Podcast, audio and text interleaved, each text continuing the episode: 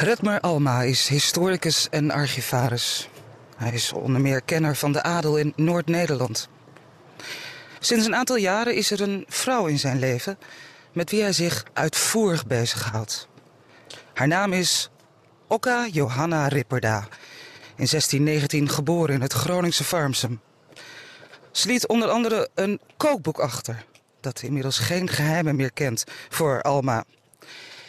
Ik zoek hem op op Borg Nienoord, net over de grens in Leek.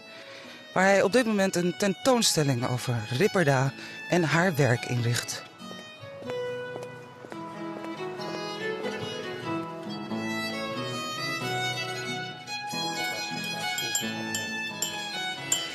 Hier op Nienoord is uh, Redmer Alma druk bezig met de voorbereidingen voor een uh, grote tentoonstelling gewijd aan het leven van Okka Johanna Ripperda. Maar hij heeft even tijd gevonden om koffie te drinken in het museumcafé en te vertellen over deze vrouw, Okka Ripperda. Redmer, ja, ik begin maar gewoon heel simpel. Wie was Okka Ripperda?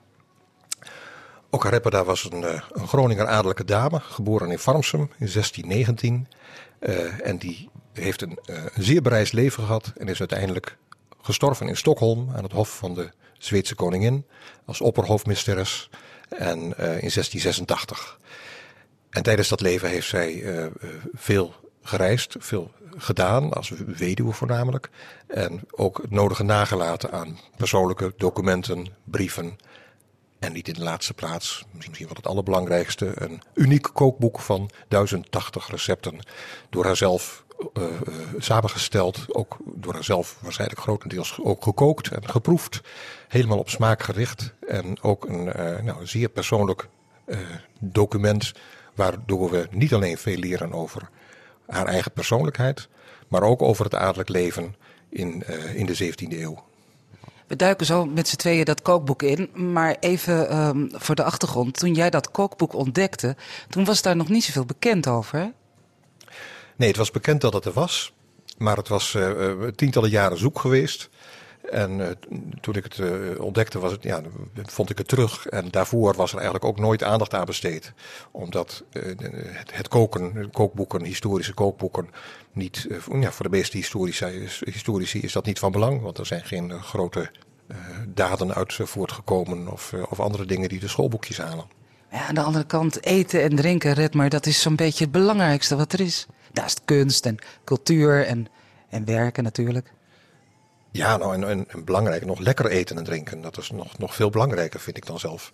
Uh, ja, dat, dat is natuurlijk ook het, het, het, het, rare van, van geschiedbeoefening. Dat historici houden zich met, met, met grote staatsmannen en oorlogen en dergelijke bezig. Die allemaal vast heel erg belangrijk zijn. Maar uiteindelijk gaat geschiedenis natuurlijk om mensen.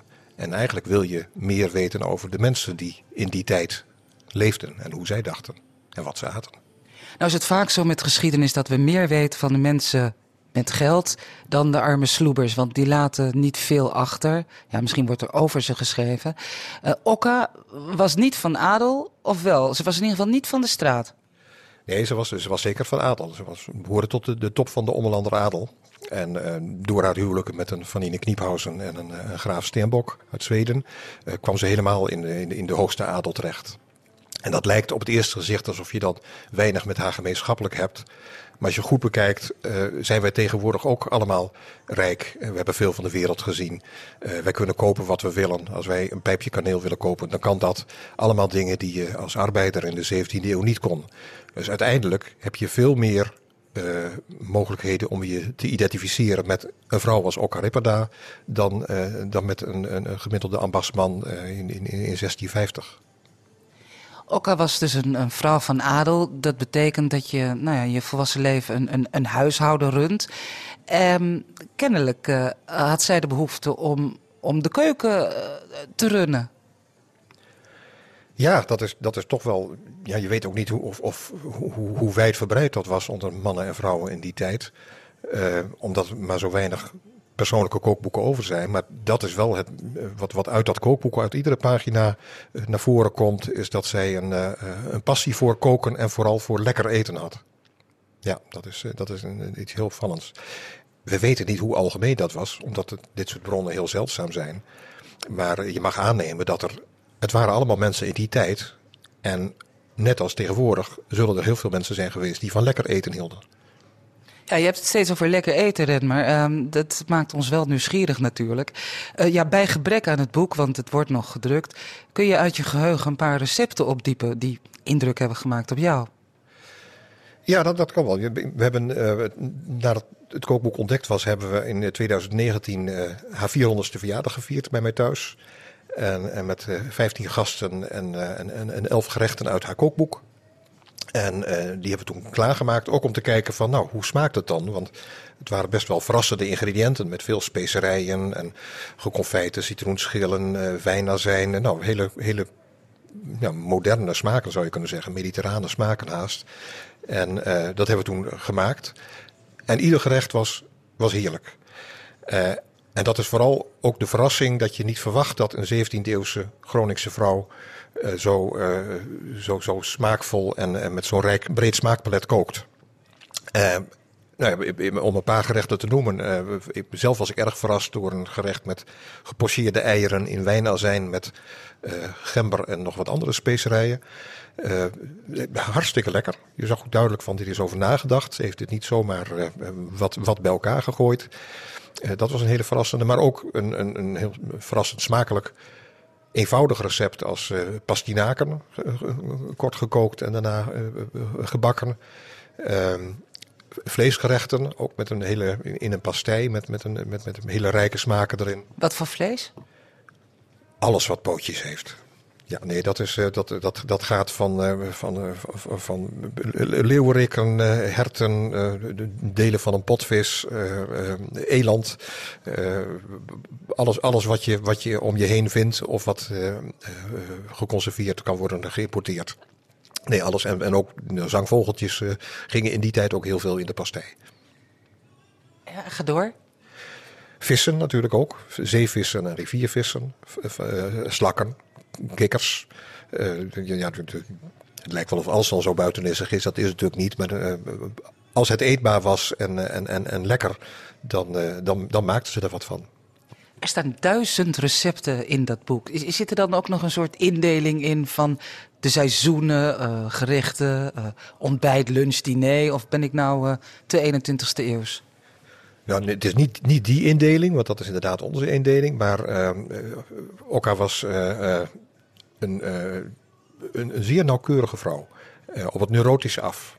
Uh, ze schreef een heel net handschrift. En het kookboek was ook heel systematisch en ordelijk ingedeeld. Iedere regel is precies uitgevuld. Er gaat nooit een recept over naar de volgende bladzijde. En ze heeft het ook allemaal met een, een, keurige index van tevoren, een register, inhoudsopgave. Alles geordend op ingrediënt. En dat is eerst de vleesgerechten, per soort. En dan de visgerechten per soort. Dan de groentegerechten, de fruitgerechten, nou enzovoort. Allemaal heel systematisch uh, geordend. Dus het, is vooral op, op, uh, op, op, op ingrediënten. Uh, soepen staan dan apart van taarten en nou, dergelijke. Eigenlijk wel een herkenbare indeling, maar niet, niet op seizoenen. Hoewel ze zich dat wel bewust was. Maar zet ze er dan ook nog wat bij? Want de, jij weet meer van haar. Of heb je dat dan tussen de regels doorgelezen? Ja, je kunt wel heel veel tussen de regels doorlezen. De, de, de manier waarop recept staat is, is soms ook. Uh, nou, als voorbeeld dat, uh, dat gerecht met die gepocheerde eieren. Uh, die waren Trude en ik aan het bereiden. En we proefden... Trude is Trude Evers, een oud collega van je ja, ja. uit Assen, ja. Ja, met wie ik het, het hele kookboek en, en, en heb, heb geanalyseerd en getranscribeerd en, en uitgezocht. En die gepocheerde eieren, die, nou, het was toch wel een beetje te verwijnen zijn. En toen las we het recept, het stond net het regeltje, als het te, te zuur wordt, kun je er ook nog een, een, beetje suiker bij doen. Precies op het moment uh, waarop wij er ook aan toe waren. En daar, aan dat soort dingen merk je dat ze het ook echt gaandeweg heeft opgeschreven en het ook daadwerkelijk heeft, erbij heeft gestaan toen het gemaakt werd of het zelf gemaakt heeft.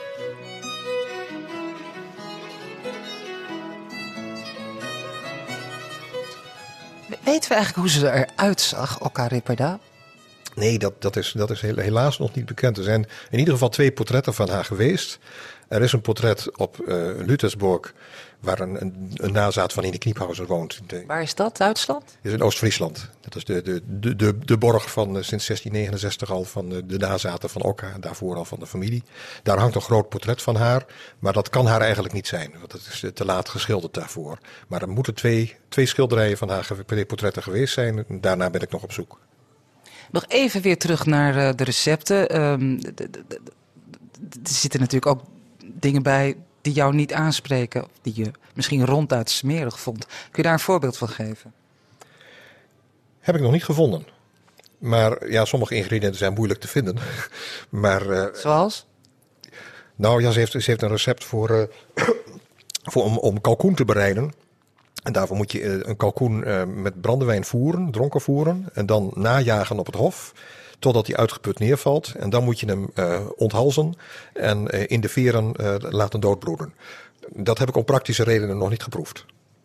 Maar ze zeiden natuurlijk, kijk, Okka was niet gehinderd door glutenvrij, lactose-intolerante, veganistische, et cetera, et cetera, mensen en, en varianten.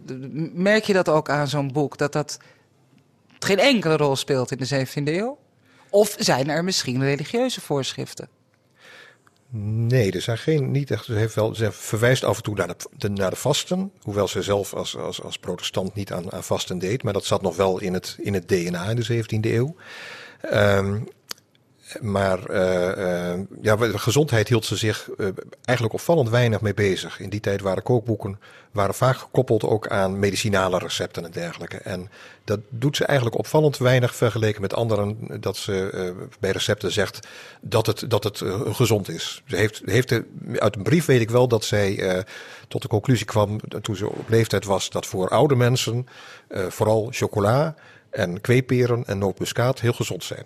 Dus het was wel een, uh, een item, maar uh, de recepten zijn daar eigenlijk redelijk vrij van, omdat het toch meer om smaak ging. En als je elke dag de recepten van haar eet, dan word je vast ook niet oud gezien de enorme hoeveelheid boter en eieren die ze gebruikt. Want alles wordt in boter gebraden, gebakken en nou ja, noem maar op. Ja, en, en heel veel met room en zo. Dus het, nee, dat, het, is, het is niet verstandig om het elke dag te eten. Zelf is uh, wat jaar 65 of zo geworden. 67, eh, ja. ja, ja Wat voor die tijd best een, best een aardige leeftijd is. Um, voordat we nog even, uh, voordat we het over haar uh, verder nog gaan hebben, ja, toch weer dat kookboek. Wordt er ook in gedronken? Ja, zij, zij gebruikt uh, ook, ook drank in de, in de recepten. En ik weet uit haar inventaris, die ik in Stockholm terugvond, dat zij ook een boek geschreven heeft over gedestilleerde water, wateren en, en brandewijn. Dat hebben we niet, maar ik weet wel dat ze dat gehad heeft. En dus ja, ze hield wel van een glaasje. Je hebt het over Stockholm. Uh, hoe, hoe is Okka's leven verlopen dat zij op zoveel plekken gewoond heeft? Uh, nou ja, dat is een heel verhaal. Kan het kort? Ja, ik kan proberen. Uh, uh, zij is in Varmse geboren in Den Haag en op Dekeba staat in Jelsum heeft ze haar jeugd doorgebracht. En in Varmsum is getrouwd met een Oost-Friese van Ine Kniephausen. Toen naar Emden en Jennelt vertrokken. En in die familie zat, was ook een, een, een, een claim, een aanspraak op een kasteel in Pommeren. Het kasteel Klempeno, dat is er nog. Ruïne is er nog. Bij de Poolse grens. En uh, vooral het behoud van dat kasteel heeft ervoor gezorgd dat zij eigenlijk haar hele leven, de laatste 30 jaar van haar leven, uh, daarvoor in dienst heeft gesteld om dat voor haar kinderen te bewaren. En dat is ook de reden dat zij naar Zweden is overgestoken en daar uiteindelijk uh, dus als opperhofmeesteres een hoffunctie heeft gehad. Dat was voornamelijk om dat behoud van Klempeno voor de familie te, te, te realiseren. Dus dat, is de, de reden. in die tijd waren haar kinderen bleven in Oost-Friesland. Uh, sommigen die waren bij haar in Stockholm af en toe. Maar uh, dat was de reden dat zij in Zweden eindigde. En uiteindelijk ook uh, Klempeno nog enige tijd voor de familie heeft kunnen bewaren. Het zal uh, goed geweest zijn voor haar culinaire ontwikkeling, al die plekken. Nou ja, Zweden was op dat moment onder koningin Hedwig Eleonora een, een, een, aan een, een, flinke bloei, culturele bloeiperiode toe. Vooral dankzij de koningin, waar Okka dus direct naast stond. En uh, uh, ook het eten, uh, de Zweedse keuken, kwam, werd daarmee ook ontwikkeld. En ze heeft daar ongetwijfeld wel lekker gegeten, al hoewel het, het strenge hofleven haar, haar maar matig beviel. Hoe weet je dat? Uit haar brieven.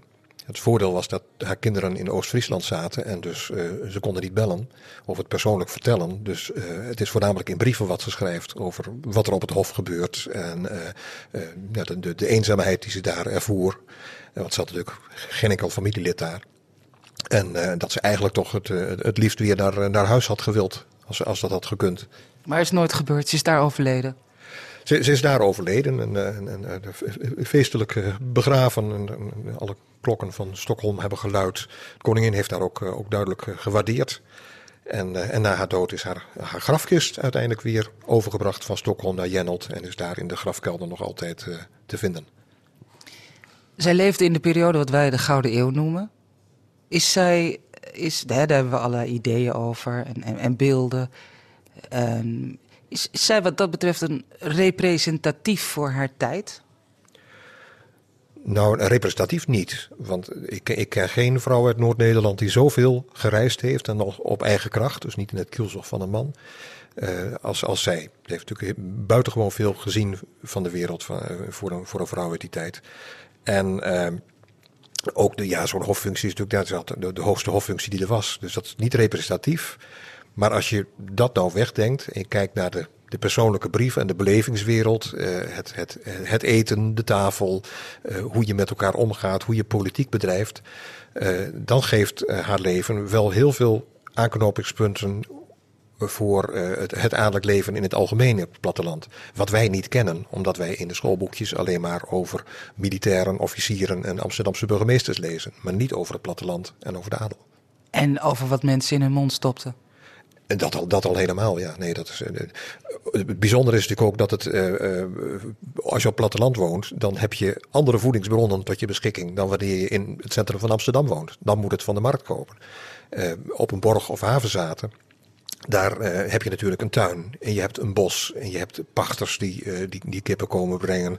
je hebt een kruidentuin, je hebt allerlei mogelijkheden waar je van gebruik maakt om het dagelijks leven smakelijk mee te maken.